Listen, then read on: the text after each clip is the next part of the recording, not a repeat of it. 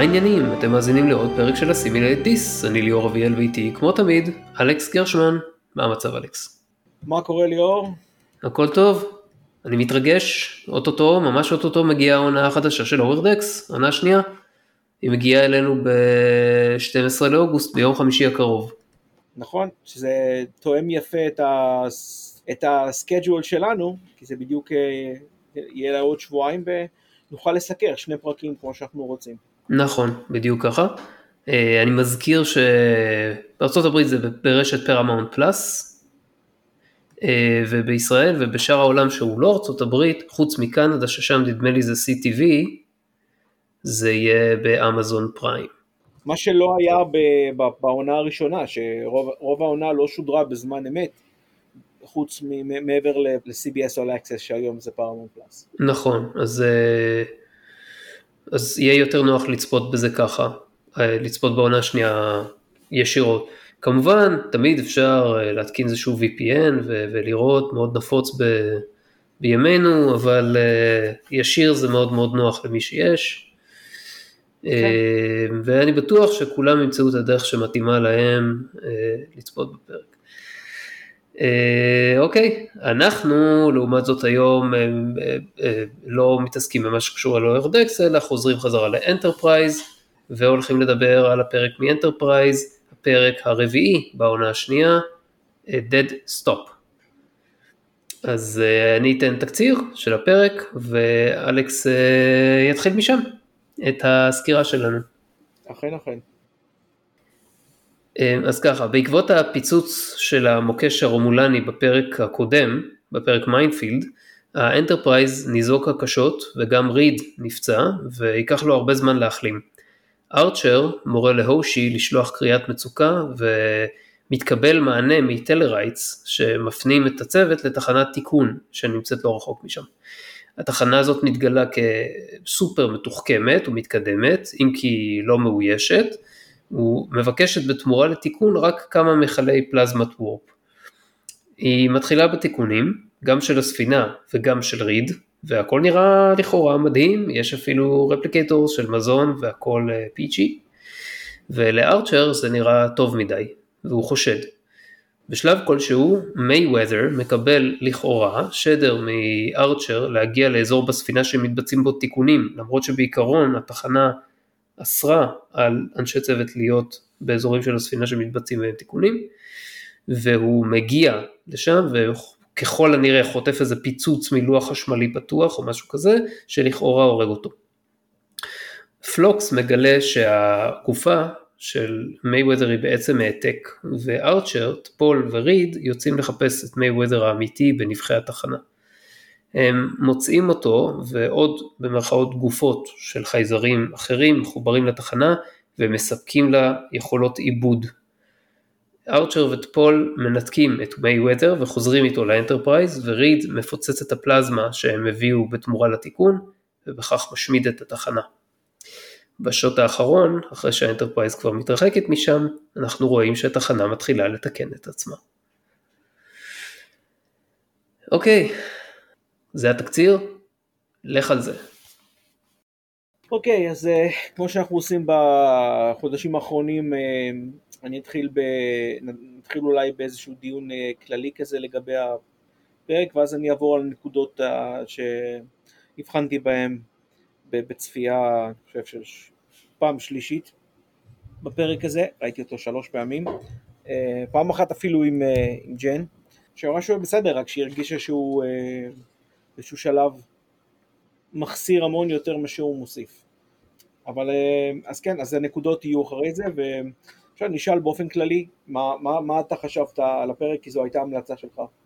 אוקיי, okay. uh, הרבה, אוקיי, okay. uh, אני, אני אתחיל בלמה העליתי אותו בכלל, העליתי אותו כי אני חושב, זה רק התרשמות שלי, שתראה, הרבה פרקים של אנטרפרייז הם די נשכחים, וגם הפרק הזה הוא לא, לא אחד הזכורים, אבל אם, אני חושב שאם יש משהו שאנשים זוכרים ממנו, זה את הסצנה האחרונה של התחנה מרכיבה את עצמה חזרה. כי זה ללא ספק מרגיש כאיזשהו אות מבשר משהו, זה מרגיש כאילו צריך להיות איזשהו פולו-אפ, אבל אין פולו-אפ, לא בפרק הבא ולא באף פרק אחר של אנטרפרייז. להרבה דברים בפרק הזה אני מסכים לך להיות, זה חייב להיות פולו-אפ, זה פשוט מתבקש, אבל אני מסכים לך בוודאות. כן, אז אני רציתי לראות את הפרק הזה שוב, כי לא ראיתי אותו מלא מלא זמן, והרגשתי שאולי יש בו אה, קצת מעבר, יש בו כמה דברים טובים, זה by no means איזשהו פרק מופת, אבל... אה, קשה למצוא פרקי מופת בשתי עונות הראשונות. כן, אז אה, יש בו...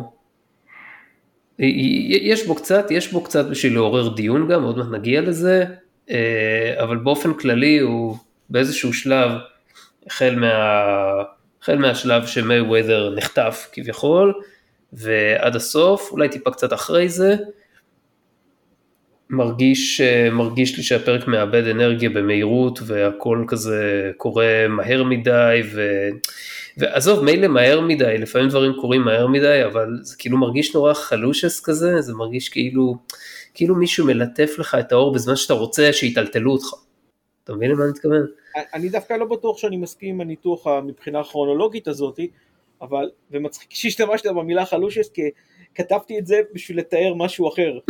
עכשיו, לגבי מה שאמרת, קודם כל, אמרת קודם בכללי הכללי, שלגבי פרקים נשכחים, אז בעונות הראשונות, שני העונות הראשונות יש המון פרקים נשכחים, ובדרך כלל אלה שהם לא נשכחים, הם, נשכח, הם לא נשכחים מסיבות לא חיוביות, וזה בעיניי לפחות, ועוד רבים אחרים, הפרק עם הבורג שהצעת אותו, ריג'נריישן אם אני לא טועה, וגם הפרק עם הפרנגי שמבחינתי הם מאוד מאוד בעייתיים, הם, למרות שהם מנסים לכאורה לפתור את הבעיות בקנון שהם יוצרים, הם מאוד מאוד בעייתיים, אני, אני מאוד מאוד לא אוהב אותם, לטעמי זה ניסיון, לכפות את עצמם על, ה... על היקום של הטרק באמצעים לא כשרים. אז זה אחד, אבל יש פרקים דווקא שכן נזכרים רק שהם שלב מאוחר יותר, וכמובן מעונה השלישית אתה קשה, קשה מאוד לקחת פרקים נזכרים, אה, לפחות זה בקשת של הזינדי, כי בסופו של דבר זו קשת של פרקים. Mm-hmm. אבל היה טווילייט, נכון, שראינו, שסיכרנו מעונה השלישית שהוא אחלה פרק. אה... והוא, למרות שהוא קשור בקצת לילה של הזינדים, הוא גם הוא עומד בפני עצמו והוא פרק אחלה. עכשיו, זה, זה, זה בא לרמה הכללית. עכשיו אני אגיד לך, ליאור, אתה לא ראית אותו מזמן, אחרי שצפיתי בו אני אומר לך, לא ראיתי את הפרק הזה, הפעם, לפני, לא ראיתי. ולכן חשבתי שיהיה חשוב שאני אראה אותו יותר מפעם אחת. אז ראיתי אותו פעם אחת לבד, פעם אחת עם אשתי, ו, ופעם ניתוחית נוספת. אוקיי. Okay. אז אתה רוצה כמה נקודות כלליות על הפרק, או, ש, או שאני אתחיל עם הניתוח הפרטני? תן בראש, מה שבא לך. טוב, קודם כל היה, אני מרגיש שהייתי צריך לראות את הפרק הקודם, שאותו דווקא כן ראיתי, אבל ממש ממש מזמן, עם, ה, עם השדה המוקשים הרומולני, כי מסתבר שזה גרם לטראומה לא קטנה בכל רחבי הספינה. כן. והעצבים רצים, וכל משהו שאתה אתה יודע, לא כל כך מצפה לשמוע ב, ב, בעונות, אתה יודע, בסדרות המתקדמות יותר, ולא מדבר פה על טי או אס דווקא, אלא... על, על, על דור הזהב, אבל אתה יודע, אני מניח בהיותה של הסדרה הזו פריקוול אה, אותנטי, נגיד, אז אתה מצפה שהיחס, ההתנהלות האנושית תהיה קרובה יותר לזאת של ימינו, ובאה עצבים רצים אחרי אה, טראומה כזאת. נכון. אז אה, זה, זה נקודה שנראתה לי אה, חשובה. אתה הרגשת שיש עצבים מופגנים בצורה חריגה בפרק הזה, בהתחלה לפחות? הם לא מופגנים בהכרח, טוב, הדיבור, הדיבור של ריד עם הדוקטור הם קצת כאלה, הוא כזה קצת, ובכלל נראה שריד הוא אחד שעד בערך האמצע סבל מזה, ו, אבל אני מדבר יותר על מה שארצ'ר אמר על זה, כי הוא, זה משהו שהוא אמר, אתה יודע, בקפטנס לוג, שה... nerves are edgy או משהו כזה, אני זוכר, הוא הגדיר את זה בדיוק. אוקיי. אז זה משהו שאתה לא מצפה לשמוע בדרך כלל, כאילו בסדרות המתקדמות יותר, לכן נזכרתי. כן. עכשיו, יש לי שאלה טכנית, אומר לו, אני לא יודע בדיוק איפה הם נמצאים, אבל אם, הוא, אם טריפ יכול לתת לו וורפ שתיים, וורפ, זה עדיין בכל זאת וורפ, אז למה תחנת יופיטר תיקח להם כל כך הרבה זמן להגיע? למה עשור? שאלה מצוינת. צריך לזכור שוורפ הוא לא סולם לינארי, וכל דרג... אני מסכים איתך ליאור, אבל לדעתי גם באימפולס הם יכלו להגיע. עוד פעם, אני לא... היו מנסים להגיע באימפולס, אז זה לוקח להם מאות שנים כנראה. אנחנו לא יודעים איפה הם נמצאים. נכון, אנחנו רק יודעים שבוורק שתיים ייקח להם... חריג, מוזר, מילא היה, תגיד, לוקח להם חודש, אבל עשור, בוורפ שתיים אפילו, זה... גם איזה מזל, שאם כבר וורפ שתיים, אז היה, הייתה מהם תחנה במרחק שלושה ימים בלבד מוורפ שתיים, ושמישהו כן. בכלל ענה להם לקריאה בזמן סביר, והם אמרו גם שנדפק להם המשדר סאבספייס, אז כן. יש להם רק משדר לטווח קצר. אתה יודע איך זה, when it rains it pours. כן, אבל זה כאילו... אוסף של כמה... צרות ותקלות. לא, לא, אוסף של, אוסף של כמה צירופי מקרים ממש טובים שקרו להם. כן, צירוף מקרים ממש טובים שקרו להם, אבל מצד שני, הוא נובע מצירוף מקרים ממש רע שקרה להם בפרק הקודם. זה לא היה בדיוק צירוף מקרים. כן, זה... אבל אתה יודע מה אני מתכוון. כאילו... הם נכנסו שם לחקור, אבל פה, מה שהיה להם זה גם היה להם... גם הייתה להם תחנה במרחק ש... שלושה ימים בלבד בוורפ שתיים, גם היה להם, היה, הייתה ספינה שענתה להם בטווח קצר, וגם מי שהיה לספינה הזאת היה מספיק נדיב כדי להפנות אותם לאן שצריך, ולא לנסות למשל לשדוד אותם. זה נכון, אותם. אבל לדעתי הנדיבות הזאת היא, היא compensated על ידי האמירה המטופשת של טריפ לגבי העשור. אני לא מקבל את זה, זה בעיניי חור עלילתי. מילא הוא היה אומר אימפולס, אוקיי? בסדר, אז תדמיין, תדמיין שהוא לא אמר עשור, אלא הוא אמר, לא יודע, שנה, שנתיים, לא יודע, זה משהו... גם שנה זה נראה לי מוגזם, אבל בסדר. השאלה פה כמובן, אתה יודע... הם כבר התרחקו הרבה, והם התרחקו בוורפ חמש, אז זה לא... בסדר, אבל אתה לא יודע מתי הם אפילו את זה, הנקודה פה היא לא זאת, הנקודה היא שה... הרי זה לא שה... אנחנו לא יודעים מה היכולת של המנועים שלהם, ובכלל לתחזק את המהירות וורפ לאורך זמן, כי לא ייתכן שהם יהיו עשר שנים ברציפות פועלים על וורפ, כי כל החומרים שמפעילים את זה, כל החומרי הנאה שהם צריכים כבר לא יהיו. כן, זה ברור שזה, שזה גם כן, זה כאילו הערכה תיאורטית, אולי הוא לוקח בחשב, טוב, לא יודע, אבל זה ארצ'ר שאומר עשור. לא, זה טריפ. טוב, אתה ראית את זה שלוש פעמים, אני ראיתי את זה רק פעמיים, אבל אני די בטוח שמה שקורה בדיאלוג הזה... למה שלארצ'ר יהיה איזשהו... אינפוט על זה, בשביל זה יש לו מהנדס ראשי, הוא זה שעונה על השאלות. זה, זה נכון, אבל מה שקורה בדיאלוג זה שטריפ אומר, אני אוכל לתת לך וורפ שתיים, אולי וורפ שתיים נקודה אחת, ואז ארצ'ר חושב רגע, ואז הוא אומר, זאת אומרת שיקח לנו בערך עשור להגיע לתחנת ג'ופיטר. יכול להיות, אבל זה בכל מקרה, אז גם אם ארצ'ר אומר את זה, אז הוא מפגין חוסר בקיאות עצום, כי טריפ לא מתקן אותו. אם אתה רוצה, זאת אומרת, אז כשנתקדם הלאה לדבר על עוד נקודות ספציפיות יותר, אז אני אגיד, אני אתן שתי דוגמאות ואני אגיד למה לדעתי זה לא סביר שהכותבים עשו טעות כל כך כאילו פזורת דעת, כי זה לא כזה בעיה לחשב. לדעתי זה מאוד סביר שמדובר בכותבים האלה, אבל בכל מקרה. למה? ברמן וברגה? טוב, זה לא הם, הם לא כתבו את הפרק, אבל הם, אתה יודע, הם אקזפט שוזס. הם אולי חשבו שאנשים לא ישימו לב איפה זה, איפה הם נמצאים, או כאילו ססמן ומישהי בשם פילי סטרונג כתבו את הפרק. כן, אבל אתה יודע, את הפרטים הקטנים, אם הוא יגיד עשור או שנה וזה, זה משהו שאפשר לשנות בדרפט האחרון של התסריט, זה לא שינוי שהוא... מהותי, אז אין סיבה לא לתקן, שהם כאילו מישהו טכני לא יתקן את זה. בגדול, זה, זה, זה פשוט, זה, זו טעות בגדול. למעשה, עד כמה שידוע לי, בסטארטרק תמיד היו עושים ככה דברים, היו משאירים בלנקים בתסריט, ואיזה אנדרי בורמניס או מישהו שמבין עניין, היה ממלא את זה אחר כך. כי הכותבים... כנראה זה, שהוא, זה חמת ממישהו. או זה, או שזה באמת נכון, וכאילו לא, אנחנו צריכים ללכת לא לבדוק. אי פעם, איזשהו מקום שמישהו אמר דבר כזה. אבל עזוב, אנחנו מתמקדים פה יותר. אוקיי, okay, סבבה. בכל מקרה, בדיעבד גם אם הם היו מגיעים לתחנת יופיטר, או ג'ופיטר, איך שתרצה, לאור הצרות של טריפים, אנחנו שוב יכולים לקחת משהו שכל אחד מהם אומר בצורה רצינית, אז היה לוקח להם כל כך הרבה זמן, אז, אז הם היו מושבטים לאורך זמן. אבל זה לאחר כך. בכל מקרה, הנקודה הנוספת שרציתי להגיד לגבי זה, זה ש... אני מאוד התאכזבתי שלא ראו את הטלרייטס, כי אנחנו יודעים שאם היו רואים, זו הייתה הפעם הראשונה שרואים אותם בסדרה הזו. יש, אתה יודע, הם מופיעים בהמשך בפרקים אחרים. אני יודע, אני יודע, אבל התאכזבתי, כי אמרתי לך, לא ראיתי את הפרק הזה, אז חשבתי שקראתי לשנייה בתקציר טלרייט, אמרתי, או, נראה את החזירים, אבל לא.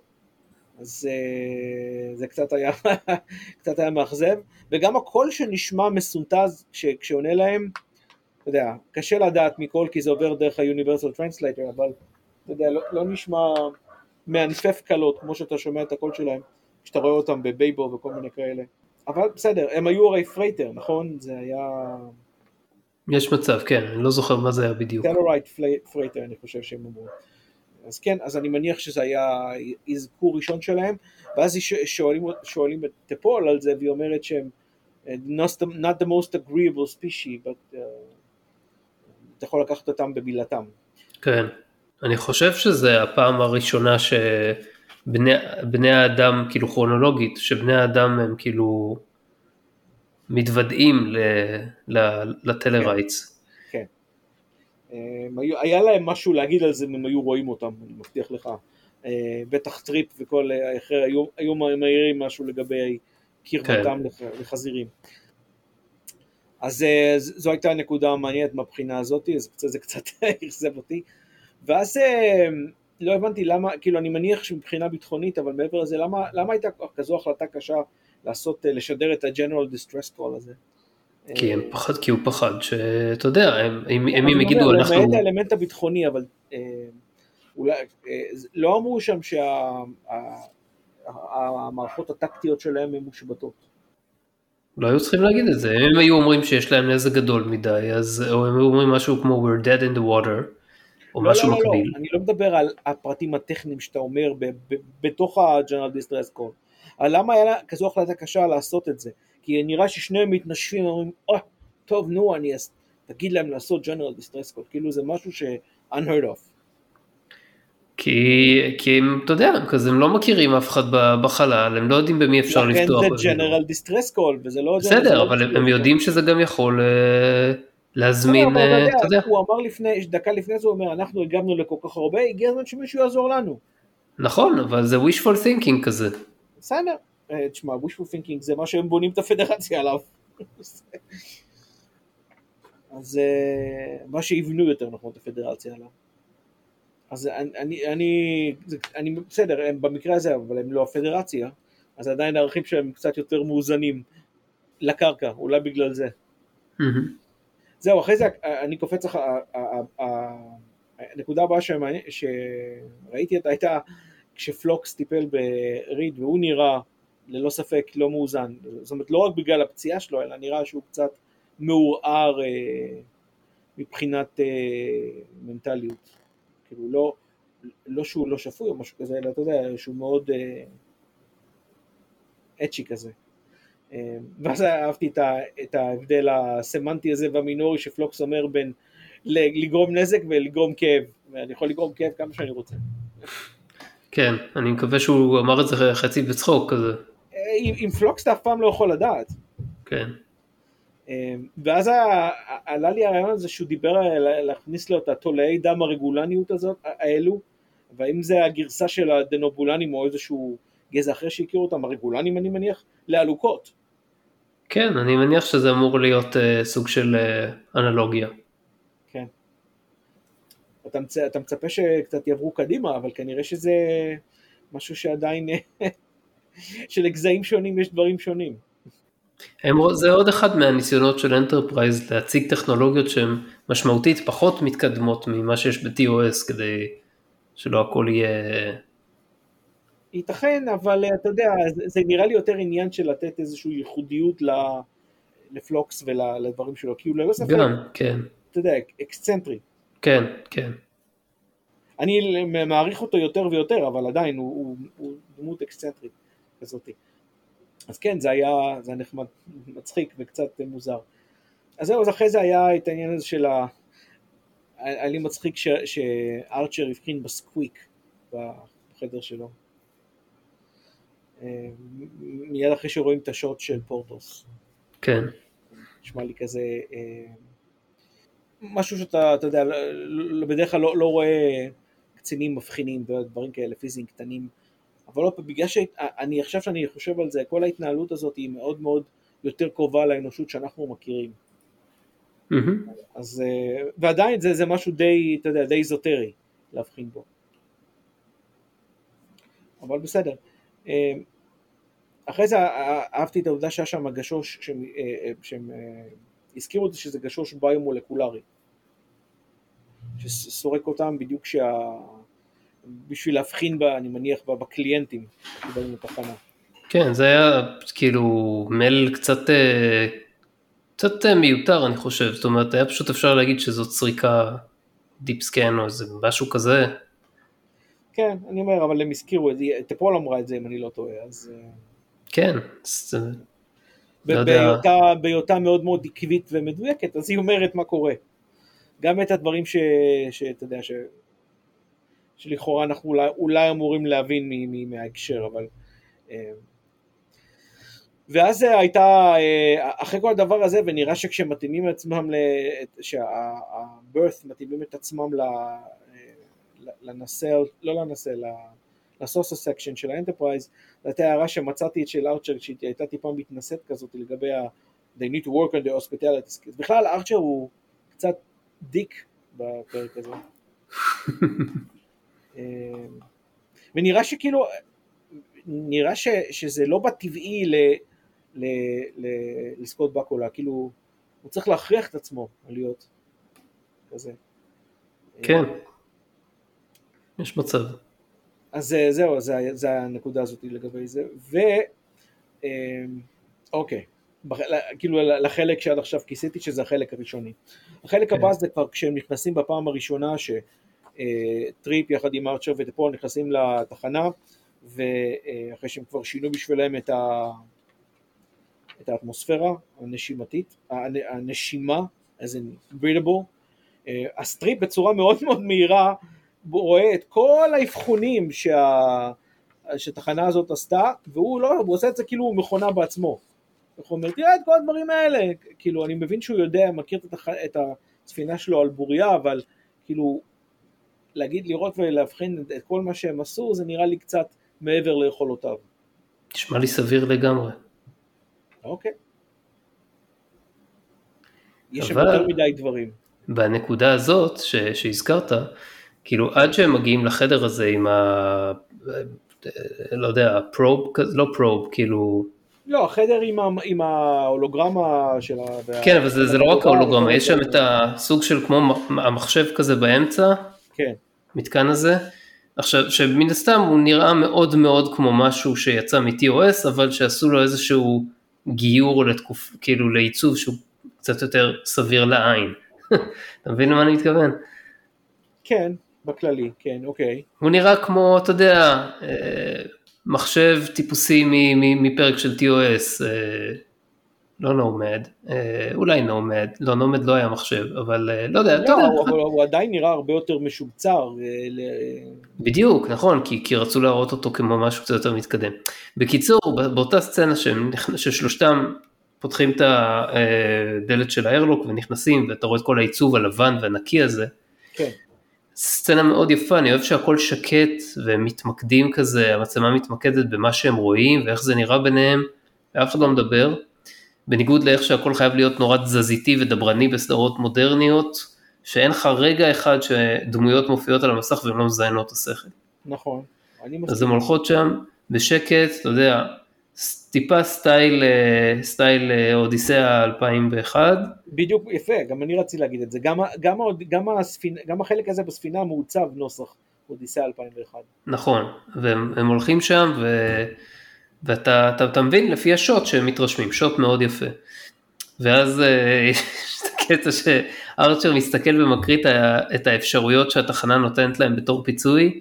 אה, זה כבר קפצת אחרי מה שאני אמרתי. כן, סליחה, אז ת, תמשיך אם יש לך משהו להגיד לפני זה. לא, לא, אני, אני אומר שזה, עוד פעם, אני, לת, לטעמי זה היה יותר מדי, כל הנקודות האדומות האלה שהופיעו, לא מפתיע אותי שמכון, שהתחנה עשתה את זה, מפתיע אותי שטריפ אמר, אה, הם עשו את כולם.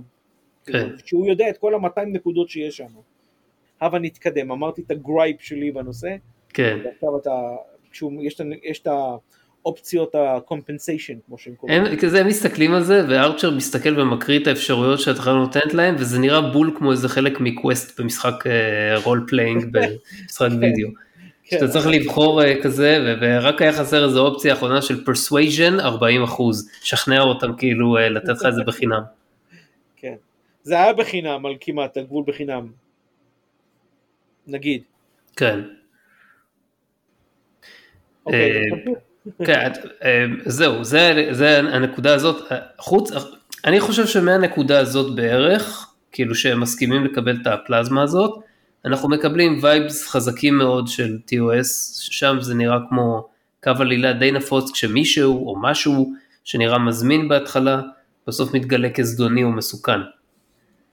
זה דווקא לא, אני מסכים, כאילו אני מבין מה שאתה אומר, אבל זה לא ייחודי ל-טי או אס, הטרופ הזה של something is too good to be true, יכול להגיד אותו במיליון ג'אנרים אחרים גם. בוא נגיד שזה נכון, וגם ב-טי אן ג'י זה היה ככה, אבל זה לא היה בדיוק, כאילו ב-טי אן ג'י בוא נגיד, כשהיית מבין שמשהו, היה לך נגיד כמו בפרק judgment, לא judgment, בפרק justice, הכל נראה כזה סבבה, ואז וסלי שובר איזה משהו, ואז הוא נידון למוות. אז אתה יכול להגיד שזה... אבל זה כאילו מעין חצי ביקורת על כל ה-carnal desires האלה, וכל הדברים האלה, תמיד יש איזה... אני קראתי ניתוח על זה באיזשהו מקום. אז עזוב, עזוב, לא רוצה להיכנס לפרק ספציפית, רק רציתי לתת כאילו דוגמה לפרקים שבהם משהו נראה... כן, תשמע, זה טוב, אין מה לעשות. נכון, יש את זה, אבל זה כאילו מאוד מאוד קונטרסטי ב-טי או אס, נגיד כמה דוגמאות כאלה אפשר לראות בפרקים The Apple ו-The Way to Eden, והיה משהו דומה לזה גם ב-Shore Leave, למרות שבסוף הסתבר שאף אחד לא באמת היה בסכנה, אבל הם לא הרגישו ככה, כי מקוי לכאורה מת שם. נכון. זה פרק טוב, אולי אנחנו צריכים לסקר אותו. כן, אבל בפרק הזה, ב-Deadstop, זה די ברור מההתחלה שיש משהו אומנס בתחנה הזאת, וגם אנשי הצוות חשדנים, כאילו... הם כאילו מתנהגים בפחות נאיביות מאיך שהתנהגו ב-טי או אס. ככה זה מרגיש. לא, רק ארצ'ר חשדן. זה, זה, זה, תראה, זה לא רק ארצ'ר חשדן, כולם כזה הולכים ליד ומסתכלים ושואלים שאלות. מי זה כולם? טריפ. גם פול, אחרי שהוא אוכל את הקטפיש גמרנו, משוכנע. מסכים איתך שארצ'ר כאילו הוא החשדניסט הראשי פה. הוא החשדני היחידי שאני יכול לראות, אתה לא יודע לגבי תפול, כי היא לא ממש אומרת מה היא, היא, היא דווקא מתפע, מתפעלת מהיעילות, ה, הייתי אומר וולקנית, מה, אבל מה, מהיעילות של התחנה ולעשות את העבודה שלהם, כל השאר, חוץ, גם, גם ריד אולי, אבל, אבל ריד נראה חשדן באופן כללי, אולי חלק מתפקידו, אני חושב שארצ'ר בכוונה בולט, הקונטרסטינג כבר זה ארצ'ר מול כל השאר, כל השאר, במיוחד אחרי שהם uh, עושים את הנקודה הבאה שבאתי להגיד עליה, שבאופן נוח יש recreation facility, שגם זה כבר צריך להדיג אותך, כולם נראים שהם uh, נהנים מה, מה, מהמצב ומהעניין ומהעובדה, הארצ'ר היחידי שהוא לא בסדר. נכון, כן, אז זה גם כאילו, מה שחשבתי בהתחלה, לא, לא, לא כשראיתי את זה הפעם, כי זה, כבר הכרתי את זה, אבל בפעם הראשונה חשבתי שמה שהולך לקרות זה שאתה יודע, פתאום כולם התחילו to lose their minds, ולהיות כאלה נורא, אנחנו לא רוצים לצאת מפה לעולם, כיף לנו כאן. גם זה היה טרופ נוסח, קצת כמו שורלים.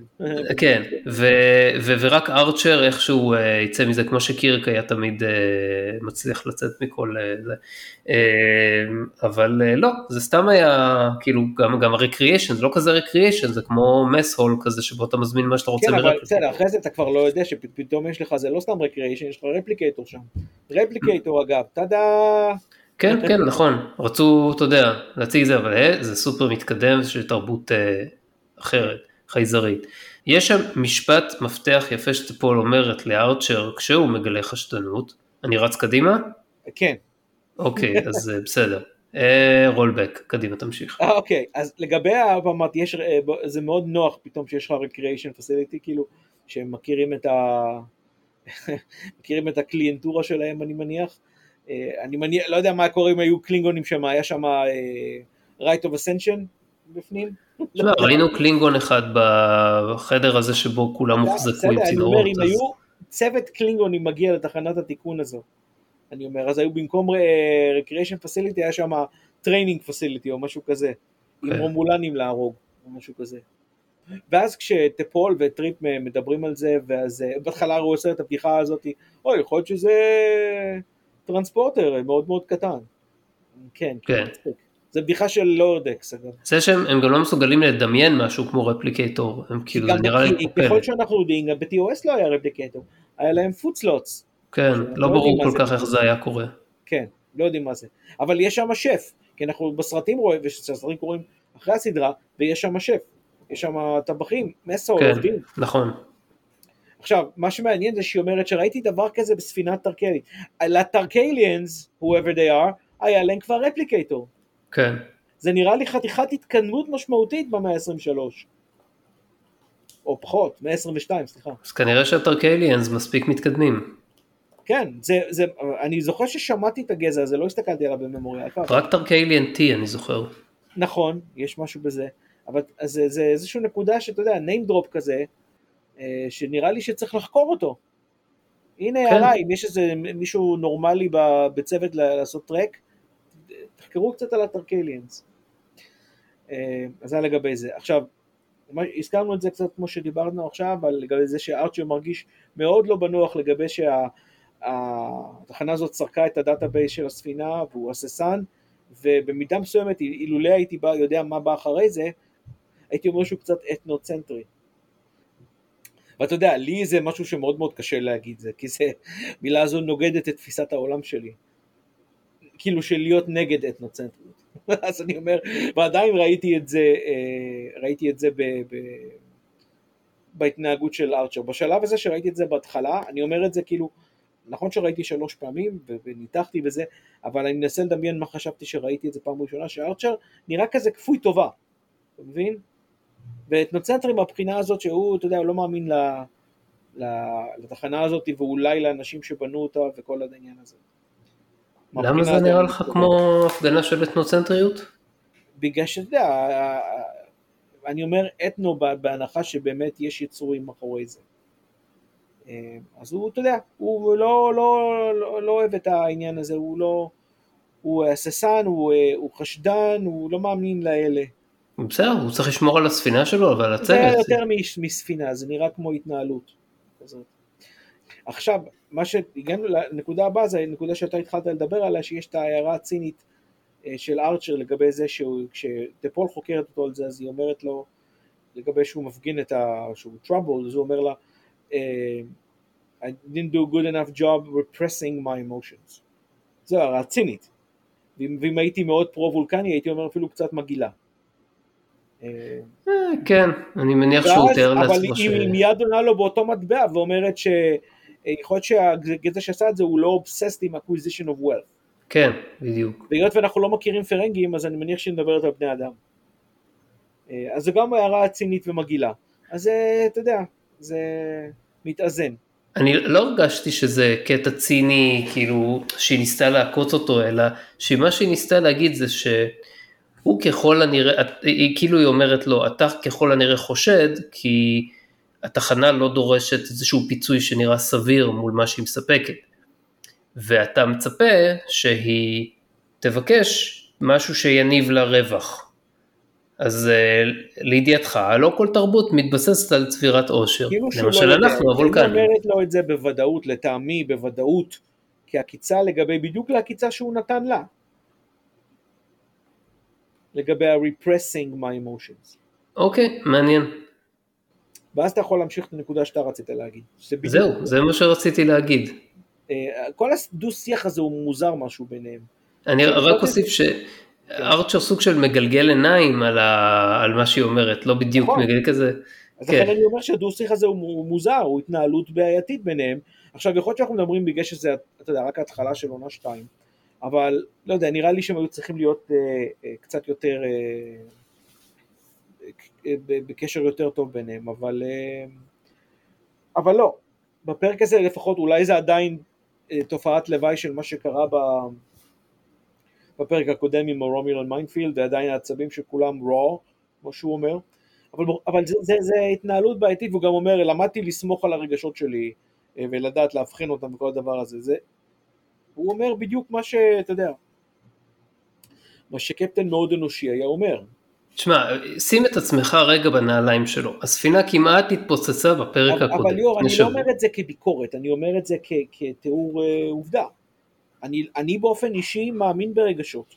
לא, לא מעבר לעניין של אמונה ברגשות, גם, זה דבר הגיוני להיות חשדן במקרה הזה. בסדר, אבל, אבל אני לא מדבר רק על להיות חשדן, אני מדבר על ההתנהלות הזאת ביניהם, היא קשורה גם למה שהוא אומר על, על רגשות, והיא אומרת כנגד זה, או לא, היא, היא, היא לא, היא לא אומרת משהו ספציפית כנגד זה, אבל היא אומרת, אתה יודע, תתפתעת על דברים אחרים, שנסה להגיד שכמו שאמרת לגבי acquisition of wealth, ש... ואז היא אומרת שהם רוצים להישאר אנונימיים בכל העניין הזה, אז אתה צודק, הוא מגלגל עיניים לגבי זה, כי הוא אה, לא מאמין ב, ב, במה שהיא מוכרת, מבחינה הזאת, הוא כן. מנסה למכור.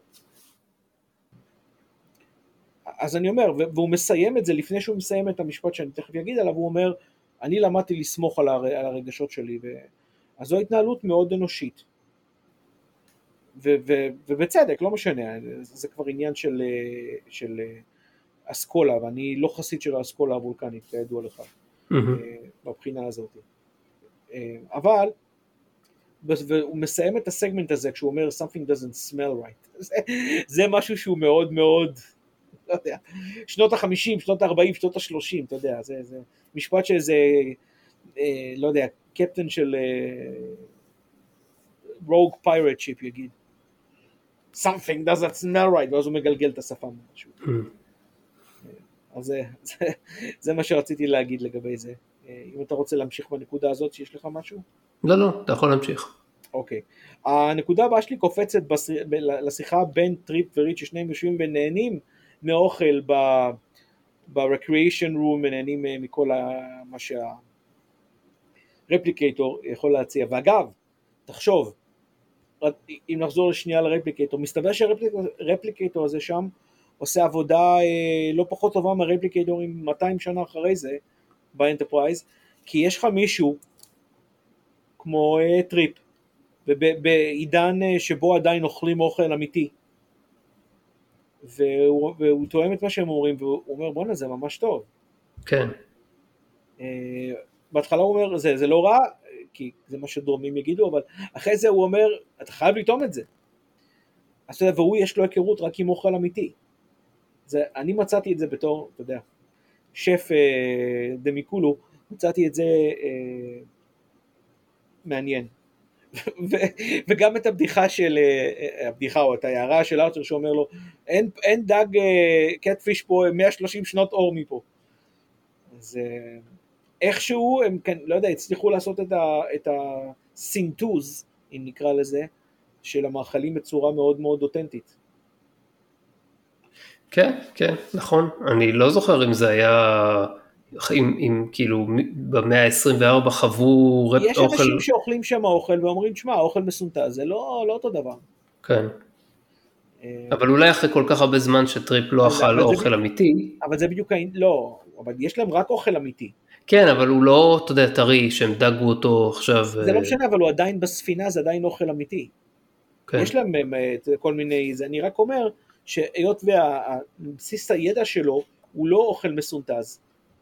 אתה מבין, לעומת זאת, כל אלה שחיו במאה ה-עשרים וארבע, או לא כולם, אבל אתה יודע, אלה על הספינה, כל מה שיש להם, אלא אם כן, אתה יודע, הם עוצרים ומחליפים, ולוקחים כל מיני דברים חיים, כמו שרייקר עשה אז ביצים, אתה זוכר בה, בעונה השנייה, אני חושב, של איזה גזע, אז זה אוכל מסונטז. אז הם, אז הם כבר לא יודעים להבחין באוכל רגיל. כן. אבל אלה שכן יודעים בדרך כלל מהירים כל מיני הערות. טוב, אוקיי.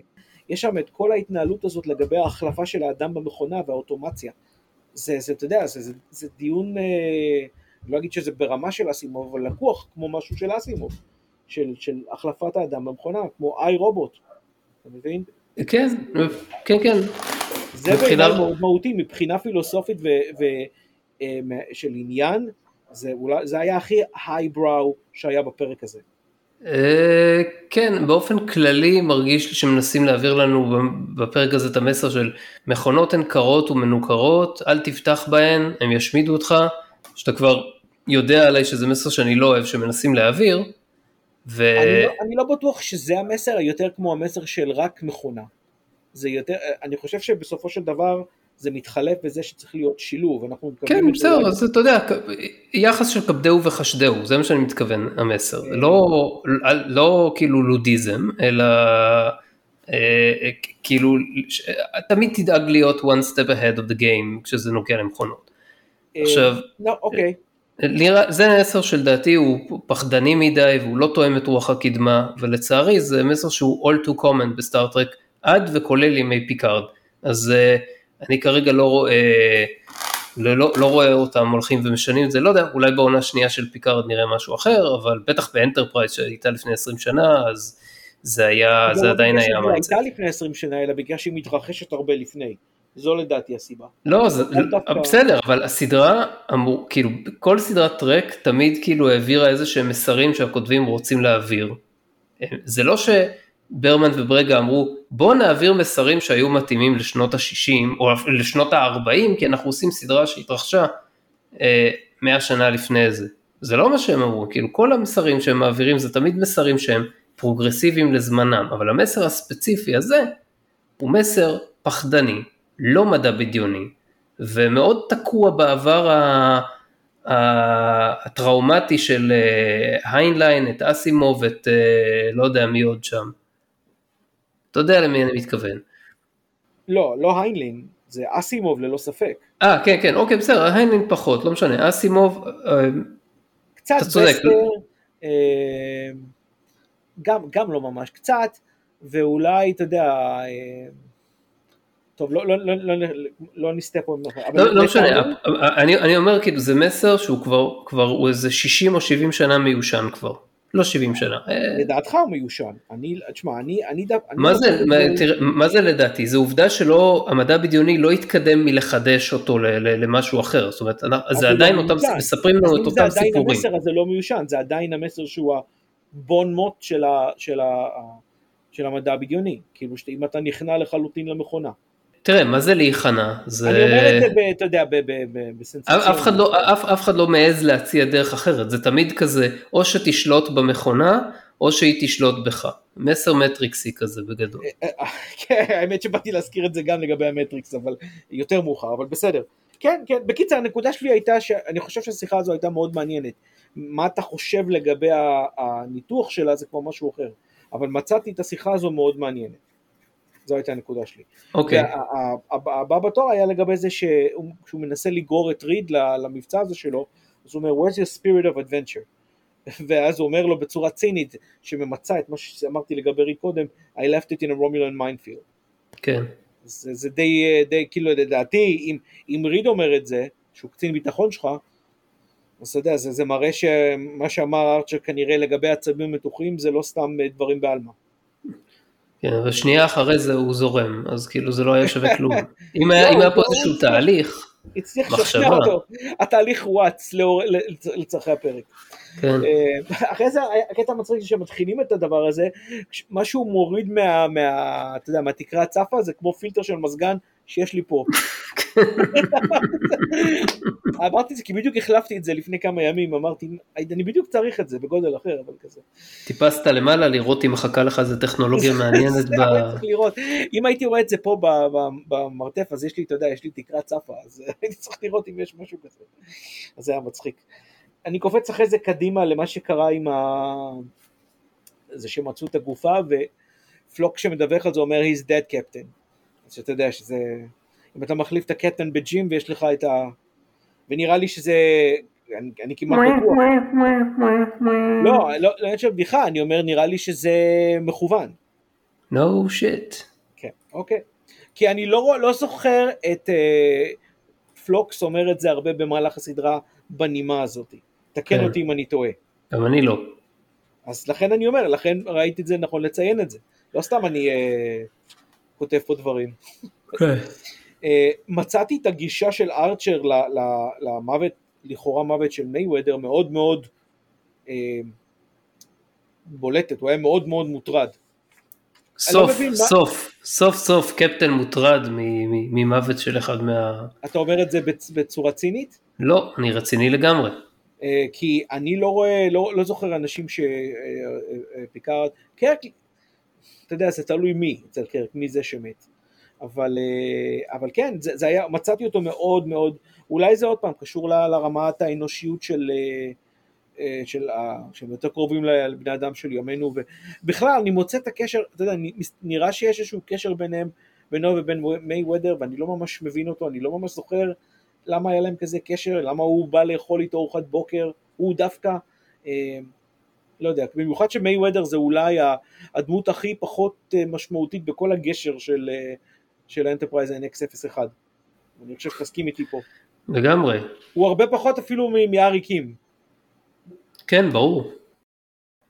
אז לא יודע, אבל בכל מקרה מצאתי את התגובה שלו מאוד, מאוד דרמטית, במובן החיובי של המילה. כן, אין לי אלא להסכים. אוקיי, אני שמח שאתה מסכים איתי עם זה. עכשיו, אחרי זה כשארצ'ר מתשאל או חוקר, תרצה את המכונה שם בחדר הזה, אם אתה זוכר, יש פתאום המצלמה עוברת אחרי שהוא דופק על המסך, לצילום מבתוך, מבתוך המסך. כן. רואים את ארצ'ר ממל הזה. אני מצאתי את זה מאוד אירי. לא אירי כמו איירש, אלא אירי. כן, כן, אני מבין. ולטעמי אין יותר מזה שאמרו לך לרמוז שיש שם מישהו שמסתכל עליו. זה, נכון, לגמרי, אבל... זה אה, כאילו כמו... הם מושכים אותך באף, ואז נותנים לך סתירה. כן, כן, זה לא מתקדם לשום מקום, בדיוק. זה, זה ממש עצבן אותי, ממש עצבן אותי, כי זה, זה מה שאתה מצפה שזה יקרה, ולדעתי זה אמור היה לקרות. אה... הלאה, אחרי זה ש, ש...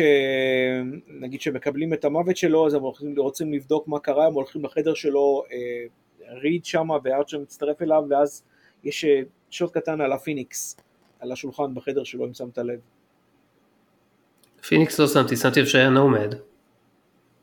לא, פיניקס, הפיניקס של, של זפרם קוקרן. לא, לא ראיתי את זה. אוקיי. אה, ומשחק זה שמדבר, שזה קלון, יש קלון. וחתיכת קלון משמעותי ביותר. כן. ואז הקטע הזה שלא בטוח שהם לא יוכלו, לגבי זה שפלוקס אומר לגבי החיידקים, שהם לא שכפלו, איכשהו נראה לי שזה לא נראה לי שהם לא יכלו לשכפל את זה, זה לא הגיוני, אלא שאולי זה פריט שנראה להם שולי, או לא יודע, משהו לא עבר בסינטוז, שאז אתה יכול לחשוב אחד משני הדברים, שאו שזה, אתה יודע, יצורים חיים שלא נראה להם מספיק חשוב, או שהמכונה עשתה אחת מצב, ולא יודע, ולא... איכשהו פספסה את זה. כן, זה, שניהם, זה, השני נשמע לי יותר סביר. השניהם, שניהם זה קצת בעייתי, אבל אוקיי, נגיד. ואז יש לך את זה שיש אמצעי תשלום, שאתה יודע, מנסים לעשות את ה... כשהם מבינים שמדובר בקלון, הם מנסים לעשות איזשהו פעול, מבצע שם, פעולה, אז מן הסתם ארצ'ר אומר לטריפ לשים את המחלי התשלום שלהם, איך בדיוק המערכת הזאת שאנחנו יודעים אחר כך, לא הבחינה בפצצות שמחוברות אליהם. אין לזה שום הסבר טוב, גם לא ברור למה היא לא... אין הסבר, אין.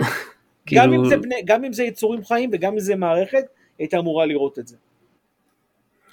כן, מסכים, אני גם לא מבין איך כאילו... איך התחנה לא פשוט שיגרה את ה... אתה יודע, למה היא אומרת, תניח את זה על משטח המשגר, היא יכולה לשגר מכל מקום לכל מקום כמו שראינו.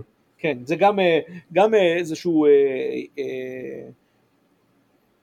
הצמדות לפרוטוקול בלי הסבר. נגיד שהיא נתנה לו להכניס את המחלים פנימה, כדי שזה ייראה כאילו, אתה יודע, כאילו הם משלימים את האקסצ'יינג', אבל מאותו רגע שהוא הכניס את המחלים פנימה, הם, הם היו צריכים כאילו פשוט... גם אם זה מוחבא פנימה, אם הסורק שלהם מספיק מתוחכם, בשביל לגלות איך, מה, מה לא בסדר בגוף של ריד, אז צריך לבסוג לתוך כמה בשביל לגלות את זה. כן, נכון. כן, אז זה יציק. חור, מציק. חור לגמרי. מהרגע שארצ'ר וטפול הם עברו את הדלת הזאת, הגולה, אתה יודע, שהם אחרי שזוכלים, אחרי שהם, אחרי שריד שוגר וכל זה, אחרי שהם ירו במנגנון הזה, כל התחנה מהבריקה העתידנית הזאת, נוסח האודיסאה אלפיים ואחת, הופכת להיות בית חרושת מאוד מאוד אנושי. כן. עם חלודה, עם רסיסים, עם מפק ולכלוך. כן, זה צולם, קודם כל זה צולם בסט אחר, זה לא היה סט שצמוד לזה, זה גם בסדר, בסדר, אבל עזוב אותך הסט, זה לא רלוונטי איפה זה צולם, זה רלוונטי למה זה צולם ככה. לפעמים יש שיקולים, תקציבים ושיקולים... שואב אבק? יש רסיסים על הרצפה. כן. הרבה. אתה לא מדבר על כשהם מפוצצים את הקיר, אלא לפני. לא, שהם נכנסו פנימה. אין שום הסבר לזה, כאילו הייתי מצפה שזה יראה אותו דבר לבן כזה, ולא רק שכאילו, לא שיהיו תלויים בחבלים מהאוויר, למה זה נראה ככה? זה לא חבלים, זה יותר כמו חוטי מתכת כאלה, אבל בסדר, נו. למה הם לא בתוך כאילו מיכלים קריוגנים כאלה או משהו? כל הדבר הזה, אתה מבין, זה פשוט נראה שיש מישהו מאחורי זה. והרבה פעמים הם מושכים אותך באף עם העניין הזה, רק בשביל שתסתובב אליהם, ונותנים לך סתירה. וזה ממש הרתיח לי את הדם. כי עוד פעם אני אומר, לא ראיתי את זה לפני. אז אני אומר, איפה לזזל האנשים, או האנשים, או חייזרים, או אלה שעשו את זה? כאילו, תגיד לי שזה, כשאתה נכנס לדבר הזה, זה נראה כמו מישהו שיותר מנהלים אותם, אתה יודע, גזע, ולא מכונה. זה כן, זה גם נראה ככה, וזה גם כאילו לא, אני לא, אני לא מצליח להבין, אם אני יכול כבר, כאילו, קפוץ אחורה למה שהתחלתי ל, ל, לשאול מוקדם יותר, כן. אני לא יודע, גזע לא גזע, אבל מה ההיגיון שעומד מאחורי אותם בנאים שבנו את התחנה? זאת תחנה אוטומטית. כן, אבל מישהו בנה אותה, היא לא נוצרה מעצמה. נ, נכון, כאילו, מצד אחד התחנה הזאת מתקנת כמעט כל בעיה בספינות שמגיעות אליה, לא נראה ששבע, שהייתה איזו בעיה באנטרפרייז שהיא לא הצליחה לתקן, ו, אבל גם גונבת להם אנשי צוות. עכשיו, מילא, הייתה גונבת את כל אנשי הצוות, ומשתמשת בכוח שלהם, כוח העיבוד שלהם, אבל זה נראה כאילו היא לוקחת רק אחד, ונותנת לשאר ללכת. עכשיו, אני אגיד לך מה העניין, למה? זה כי לא היו באים יותר אנשים. זה מה זאת אומרת לא היו באים יותר אנשים? היה word of mouth. אתה מבין? זה, הרי איך הם יודעים על הספינה, על המקום הזה? זה word אבל, of mouth. אבל כאילו, השאר, שאר חברי הצוות, שעכשיו ברחו מהתחנה הזאת, שלקחה להם את הבן אדם, אז אם הם לא יפוצצו את התחנה באיזה זעם של נקמה, זה שהרגו להם, שלקחו להם איש צוות והרגו אותו, אז הם סתם יברחו משם, וישאירו איזה בוי עזרה לאחרים, אל תתקרבו תחנה קטנה. אבל זה בדיוק העניין, לא כולם הם פלוקס וזיהו את מה שקרה. זה היה דבר קטן ו- ומיניאטורי לזהות. אחרים, אני מניח שהם ישתמשו באיזשהו פלוי אחר, על מנת לעשות דבר כזה.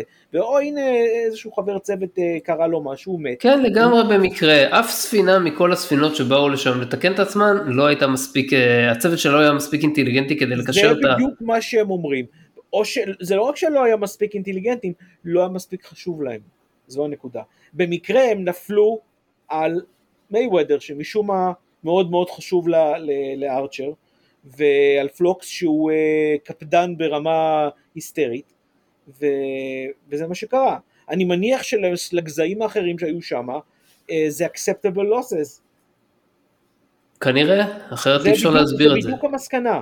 אין שום מסקנה אחרת, למה? כי כל העניין הזה זה לא שפוסרים את עצמם, בואו לתחנה דלטה שתים עשרה, תיקונים בעשירית האחוז מכל תחנות האחרות, אין שם פרסומת, זה word of mouth, הטלרייטים היה להם משהו, לא ראיתי שם הטלרייטים, אבל קשה באמת לדעת, אני מניח שהיה להם גם מישהו, כנראה, זה כאילו הפאונד אוף פלש שהם לוקחים, במקרה הזה זה literally, אבל עוד פעם לא, אין את ההסבר כל העניין הזה למה. אז עכשיו כמו שאמרת לגבי זה, זה באמת מאוד מטריקסי, מטריקסי, וגם כשהם מוצאים את הגופות בפעם הראשונה זה, נש... זה, זה נראה מאוד מטריקסי, אתה יודע, כל העניין הזה של לקחת אלמנטים נוירולוגיים ו... ולשלב אותם, וכל העניין הזה לשאוב מהם אנרגיה, כל הדבר הזה זה, זה היה מאוד מטריקס. כאילו, זה טייק על הרעיון שאנשים משמשים איזשהו משאב עבור המכונות. אם במטריקס, זה, זה כבר היה טיפשי במטריקס, שם המשאב היה אנרגיה שהגוף האנושי מייצר. כן, אבל יש אבל... המון שם, זה לא איזה אחד. פה, אין לך שום, אבל זה לא משנה כמה יש, זה, כאילו, אין לך שום הסבר למה זה הגיוני שהמכונות השתמשו בבני אדם כספקי אנרגיה, כן. כשהם בעצמם צרכני אנרגיה שהמכונות חייבות איכשהו להמשיך לקיים. כאילו, נכון. זה נכון. נקודה שאף אחד לא... כן, אתה יודע, הם, אני חושב שקראתי שום מקום שזה איזושהי אנרגיה ספציפית שהיא שונה, לא, לא יודע. לא, זה פשוט בולשיט, זה, זה פשוט בולשיט שתסריטאים שלא מבינים פיזיקה כתבו. נכון, או כימיה במקרה הזה, אבל... כימיה, זה פיזיקה, זה עניינים אנרגטיים. כן, אבל... אוקיי, פה זה רק קצת פחות טיפשי, כשמדברים על שימוש במוחות האנושיים כמעבדים, כי אנחנו... לא אנושיים רק, אלא בכלל. כן, כן, מוחות של סנשיין. כאילו...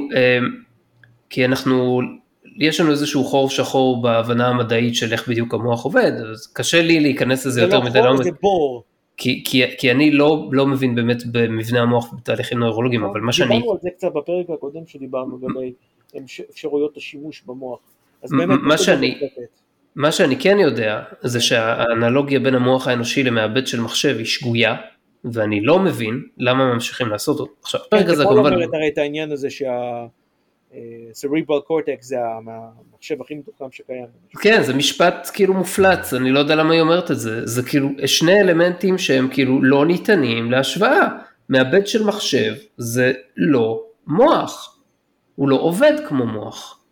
זה נכון שהוא מקבל...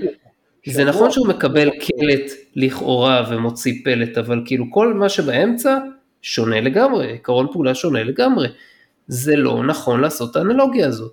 אבל הפרק הזה נכתב לפני עשרים שנה בערך, אז עוד אולי היה מקובל להחזיק בתפיסה הזאת, נראה לי. אני לא חושב שזה השתנה מאז... נכון, עבור הרבה אנשים זה לא השתנה, אבל כאילו אני רואה יותר, יותר ויותר כאילו התייחסויות לזה שזה... דבר שצריך לעבור, אנלוגיה שצריכה לעבור מהעולם. גם, אתה יודע, מדענים, כשמנסים לחקור את המוח, אז יש להם כל פעם, אתה יודע, בהתאם ל-state of the art של הטכנולוגיה בזמנם, נגיד במאה ה-תשע עשרה, בתקופה של אנגליה הוויקטוריאנית, אז הכל היה כל מיני differential engines, וכל מיני, אתה יודע, מכונות עם מלא גלגלי שיניים, וכל מיני דברים כאלה, אז המציאו את הפרוטוטיפים של המחשבים הראשונים, אז היה מאוד מקובל לעשות איזושהי אנלוגיה בין המוח האנושי או החשיבה האנושית למכונה עם גלגלי שיניים, אבל זה לא נכון, ואחר כך מאוחר יותר, אז לא יודע, משהו אחר, אולי מכונות קצת יותר מתקדמות, והיום זה מאבדים בינארים, וזה לא נכון, זה אף פעם, שום דבר מזה זה לא נכון, צריך להפסיק את האנלוגיות האלה ולחקור את המוח for what it is, ולא לבוא ולהגיד שאתה, אה, אתה פשוט שם פה ממיר ומקבל כוח עיבוד של מוח, זופ, ישירות לתוך uh, מעבד בינארי. הם לא בדיוק אמרו שזה ככה, אבל uh, אני מבין את, ה, את הגרייב שלך מוצדק לחלוטין. Uh, אבל בכל מקרה, כל, ה, כל העניין הזה של השימוש בגופות ובכלל, הוא גם אם הוא מטריקסאי במבחינה הזאת שזה מכונות, כל מה שסובב אותו אומר אחרת. אומר שזה לא מכונה פרופר שעושה את זה, או לפחות אה, אה, לא מכונה מעצמה שעושה את זה, אלא שמישהו תכנן אותה לעשות את זה ככה, מישהו חי. אה, עכשיו, כש, כשארצ'ר מנתק שם את אה, טרוויס מכל הזה, הוא דופק שם צינורות, אתה יודע, לא איזה דברים דקיקים, אלא חתיכת צול, ומשפריץ שם מה שנראה שזה דם, כן, מה הוא חושב לעצמו? מה הוא מנתק אותו? כאילו, לדעתי איבד שם איזה ליטר. איך זה לא הורג אותו? זהו, כאילו, וזה מיד, וזה משפח, כאילו זה היה, אתה יודע, איזה יין זול, איזשהו מקום. זה הרג אותי, וזה ממש גרוסום גם, אם תחשוב שזה דם. כן, כן, לגמרי. כאילו זה, אתה יודע, אריאני מיתור. אתה בא למישהו בבית חולים מחובר לאיזה מאה צינורות, אתה רוצה לקחת אותו, מנתק את כל הצינורות, מרים אותו, והוא כזה, אבל עדיין חי. לא, אתה יודע, אבל הצינורות בבית חולים, אתה יודע, מה שבא מנפוזיה, הצינורות דקות, זה היה אמרתי לך, זה היה חתיכת צינור השקיה עם דם. כן. אתה מבין? פותח את זה, משפריץ החוצה, זה היה מאוד, אתה יודע, גרוסום, אם זה באמת, כמו שזה דם. ונקודה האחרונה שלי הייתה זה, כשמנסים להשתחרר, הפצצה שהם צריכו להחדיר למוח הממוחשב הזה בצורה מאוד מאוד כלילה, אז עשתה חלק, שלושת רבעי מהעבודה, נשאר להם רבע, ואז הם יורים את הטורפדו. ופה בא השימוש במילה שלי של חלושס. כי מה זה הפגיעה החלושס הזו שהטורפדו הראשונה עושה? כאילו זה חתיכת צינור, לא צינור, זרוע מתחתית, כאילו... אני, אני מבין שזה פוטוניק טורפידו וזה הרבה פחות מתקדם, אבל אתה יודע, אני אומר, פוטון טורפידו שהאנטרפרייז די הייתה, אפילו האנטרפרייז המקורית הייתה יורה, הייתה פוצצת את כל המקום הזה, ו, וזה לא מצליח לנתק זרוע, כי הוא צריך שתי טורפידו להתנתק מזרוע מתחתית. כן, לי לא היה כל כך קשה לראות את זה, כי פשוט הנחתי שאנחנו לא יודעים ממה ה... הזרוע הזאת עשויה, ואיך היא יודעת להתנגד לפגיעות כאלה, אז אין לי בעיה... היא עשויה מוויברניום. אין לי בעיה לסספנד פה. לא יודע, בעיניי זה גרר את המילה חלושס. ופה השת... זה לכן אמרתי לך שהשתמשתי במילה הזאת גם כן. כן.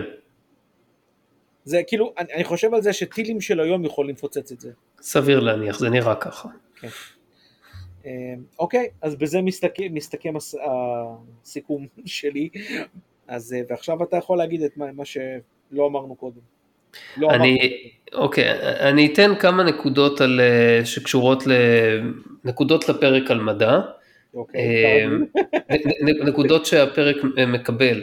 בהתחלה, בחלק שטפול אומרת שהיא מאתרת בתחנת אטמוספירה של הליום נוזלי, ושהטמפרטורה היא מאתיים שבעים מתחת לאפס, אז הליום אכן הופך לנוזלי, בלחצים סטנדרטיים, כמובן לחצים כאילו של אטמוספירה אחת, סדר גודל כזה, בטמפרטורה של מינוס מאתיים שישים ותשע מעלות צלזיוס, שזה כמה מעלות מעל האפס המוחלט, כן. ועוד דברים מעניינים קורים לו, כשיורדים עוד כמה מעלות, קרוב יותר לאפס המוחלט, כמו עיבוי בוס איינשטיין, שנחשב למצב הצבירה החמישי של החומר, והתכונות שהוא מפגין בהקשר להעברת אנרגיה, הוא אה, נחשב לחומר מאוד מאוד מעניין, מבחינת של, מבחינה של מחקר אה, אה, פיזיקלי.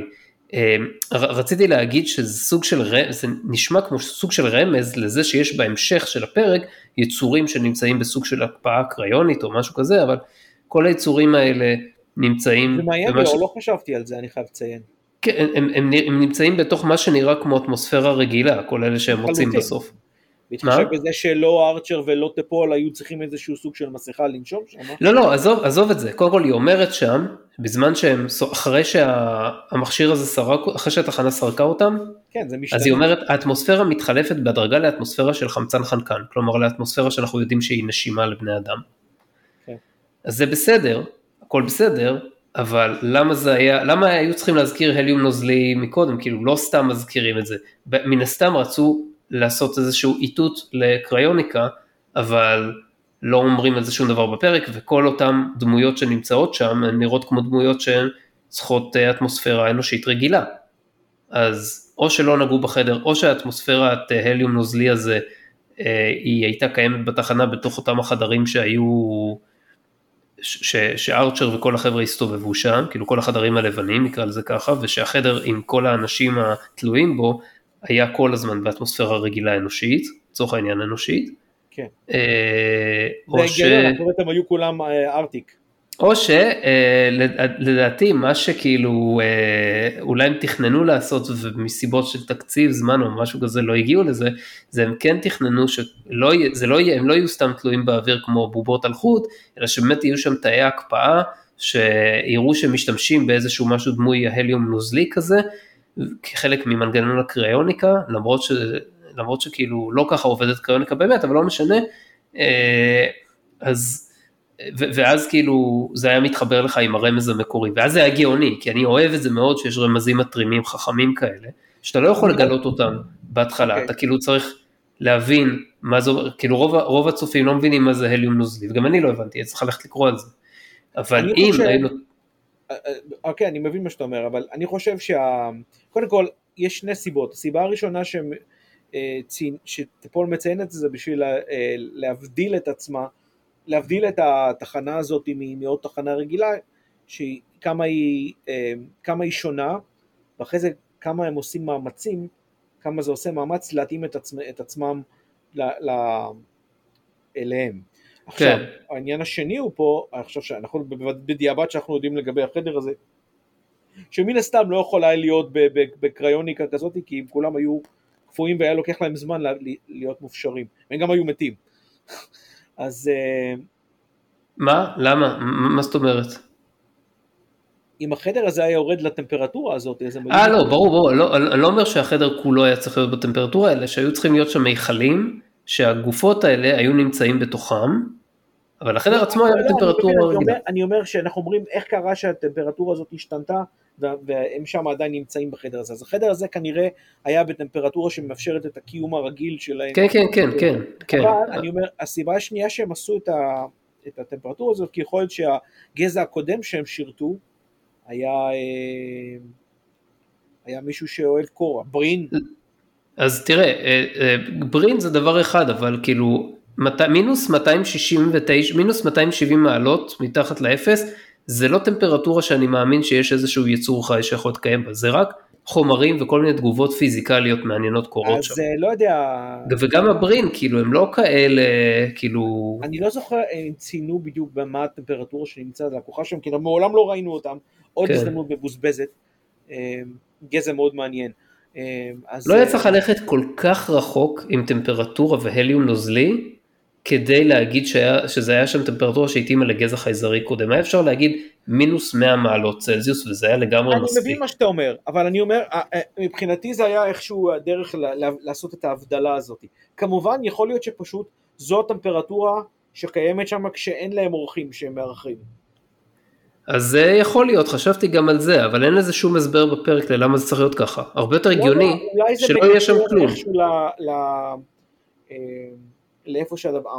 אה, אוקיי, עוד דבר אחד שיכול להיות קשור לזה, זה שמוליכות על יכולה להתקיים, נדמה לי, שמוליכות על יכולה להתקיים טוב בהליום נוזלי, אז כאילו כל מיני תהליכים, כל מיני תהליכים כאלה יכולים... אבל אני מסכים מהנקודה, זו נקודה מאוד... זה מעניין, והיה יכול להיות אולי משהו בזה, אני לא בכך חושב שמדובר היה במשהו שהוא פוספס, מבחינת זמן או יכולת, אלא פשוט במשהו שפוסס מבחינה מחשבתית. כן, אוקיי. אוקיי, אז זה אחד, ועוד נקודה קטנה מדעית שהייתה נחמדה, זה כשהמכשיר הזה, שמתקן את הרגל של ריד, שדרך אגב דומה באופן מחשיד לאקסוקומפ שעומד על הצד. אתה צודק מאוד, אבל לא ציינתי את זה. אז הוא מתקן לו את הרגל, אז...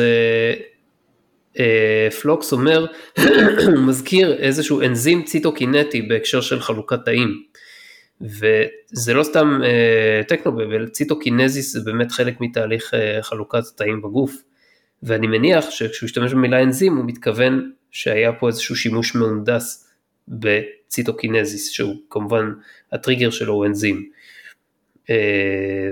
כאילו נקודות. חוץ מזה, אחר כך, כשהוא עושה את האוטופסי, אז זה נשמע מאוד מקצועי, ומאוד, כאילו, כמו שהיית שומע... פוסט מורטם הוא קורא לזה, אבל כן. כן, כמו שהיית שומע, כן, ניתוח כזה, כאילו, הקלטה כזאת, באיזה פרק של סי אס איי, משהו. כן. ואחר כך, כשהוא מסתכל על היצורים האלה, והוא מבדיל אותם, והוא אומר, הם היו צריכים להופיע פה, והם לא מופיעים, אז כן, זה גם כאילו... כאילו זה, זה, זה פרט טוב, זה, זה פרט מאוד, זה כאילו תכונה מאוד טרקית של פרק, שפרט כזה מדעי, או תגלית מדעית כזאת, משנה את, ה, את, ה, את העלילה. כן, זה, זה היה, זה, אני לא זוכר שאם הזכירו את מה שקרה זה כאילו באמת, או שזה סתם משהו שהם העלו. אם היה באמת הפרק הזה עם אנסן פישר וכל העניין הזה, הוא לוטננט פישר, מה שזה לא היה. זה... לא חושב שזה, שאני זוכר... וואי, לא, לא זוכר, אבל יש מצב שזה כן, טוב, לא חשוב, בסדר. צריך לקרוא, לבדוק. אוקיי, זהו, זה רק שתי נקודות על, על מדע. באופן כללי אני אגיד שיש משהו, איזה סוג של מחלה באנטרפרייז, כאילו יש רעיונות שהם טובים לפרק, כל המרכיבים הם שם, אבל אין את הפזז. אתה מבין למה אני מתכוון? אני חושב שאתה יכול להגיד הרבה את זה, את זה גם על וויג'ר. גם בוויג'ר זה קורה, זה, זה קורה לפעמים, זה נכון, אבל... בוויג'ר זה הסיבות הן אחרות, זה יותר עניין של ביצוע בינוני, יותר מאשר כישלון של ביצוע. מאוד ניכר בשתי העונות הראשונות של אנטרפרייז. ולכן שתי העונות הראשונות, לא, זה לא רק הסיבה היחידה, אבל זה אחד מהסיבות שהאנטרפרייז היא לוקה מהבחינה הזאת. כמובן זה עדיין דרגות... יותר טוב מכל מה שנעשה היום, אבל עדיין. כן, יש לך פה מרכיבים מפורקים, כמו קבב מפורק כזה, זה עדיין טעים, אבל אתה יודע, זה מה יש שאתה עושה את ההשוואה הזאת. קבב מפורק צמחוני, כל בסדר. זהו, זה מה שהיה לי להגיד. עוד משהו לסיום? לא, תשמע, זה, זה, אני באופן אישי זה מאוד מציק לי העניין הזה של ה, מה שאמרתי לך שהם מנסים לרמוז פה לזה שכן יש גזע חי רק בשביל להתעלם מזה, זה, זה מאוד מציק לי, זה בעיניי הכישלון, מעבר לכל האלמנטים הקטנים ומדעיים, זה הכישלון הגדול של הפרק הזה, שהם לא המשיכו הלאה והם בדקו את זה, במיוחד שאנחנו רואים את הסצנה, את הסיום שהיא מאז ניתה מאוד מפורסמת, לגבי זה שהיא מתקנת את עצמה. תקשיב, אני הייתי משוכנע ב-מאה אחוז כשראיתי את הפרק בפעם הראשונה, שזה כאילו איתות לפרק ב-טי או אס, שבו התחנה הזאת מתגלה שם באיזשהו לבוש אחר, ואני פשוט לא זכרתי את הפרק הזה, כי... לא, כי... לא חושב שיש משהו כזה. זהו, אני, אני מאז חיפשתי ולא מצאתי שום אזכור לכך שהפרק הזה הוא איזשהו פריקרסר למפגש של האנטרפרייז של קירק עם משהו כזה. כאילו... לא, לא, זה לא, אתה יודע, הסצנה הזאת של, של הספינה שמתקנת את עצמה, אמנם יש הרבה הרבה, אתה יודע, אלף אלפי הבדלות, אבל עדיין, זה מאוד הזכיר לי את הקטע, את הסצנה בטרמינטור שתיים, שאחרי שנשבר ה-T אלף לאלפי רסיסים, זה בדיוק היה כמובן בצורה מאוד מאוד נוחה ליד כבשן, ואז אתה רואה את כל המתכת הנוזלית מתאחה לאט לאט. זה מבחינה רעיונית, זה נורא הזכיר לי אחד לשני, זה כאילו, שאתה מצפה, שהוא ייתחה, וזה יבוא לעשות את העוד נזק למישהו אחר. כן, זה, זה, זה, היה אפשר גם לסיים את זה ככה, בקטע של, כאילו, שלא יהיה פולו-אפ, גם באמת לא היה פולו-אפ, אבל כאילו זה בסדר גם עם הכוונה שלהם, שלא תהיה פולו-אפ, ושלא יהיה פולו-אפ, ושאתה בתור צופה תבין שכאילו, אתה יודע, סוג של הכלבים נופחים והשיירה עוברת. שמה? האנטרפרייז מפוצצת והתחנה מתחברת. כן, זה, אבל זה בדיוק העניין, זה לא כלב במקום שערה עוברת, זה אומר שהמלבולנס קיים למרות הכל. כן, כן, נכון. מה הרעיון הזה של לקחת אנשים דווקא? אני אומר לך, לטעמי הבעיה פה היא שהם לא הצליחו ל... להנהל על עצמם לגבי זה, כי הם רומזים פה הרבה לגבי זה שיש יצורים חיים אחורי זה, ומצד שני הם פשוט לא עושים את העבודה שלהם מבחינה הזו. הייתי רוצה אה, לשמוע איזה קומנטרי טרק על הפרק הזה, או לקרוא ראיון של עם, מה... עם הכותבים. לא בדקתי לגבי זה, הרי יש לי את האנטרפרייז, לא בדקתי אם יש, יש, לי, יש קומנטרי על זה, איזה מצטער, לא חשבתי על זה בכלל. תבדוק, נעשה אולי איזה פולו-אפ קטן בפרק הבא. אוקיי, אוקיי. זהו, יש הרבה דברים מעניינים בפרק הזה, אבל יש גם הרבה אפשרויות מפוספסות, ובאופן כללי זה חבל. בהחלט. זהו, הגענו לסוף התוכנית, מקווים שנהנתם, ואם כן, נשמח אם תיתנו לנו לייק בדף הפייסבוק של Assimilate This, ונשמח גם אם תגיבו שם. אנחנו זמינים ממרבית אפליקציות הפודקאסטים, לרבות ספוטיפיי, אפל פודקאסט, פודקאסט אדיקט, יוטיוב ועוד. תודה שהייתם איתנו, תודה אלכס. תודה ליאור. ועד הפעם הבאה. Bye-bye. Bye-bye.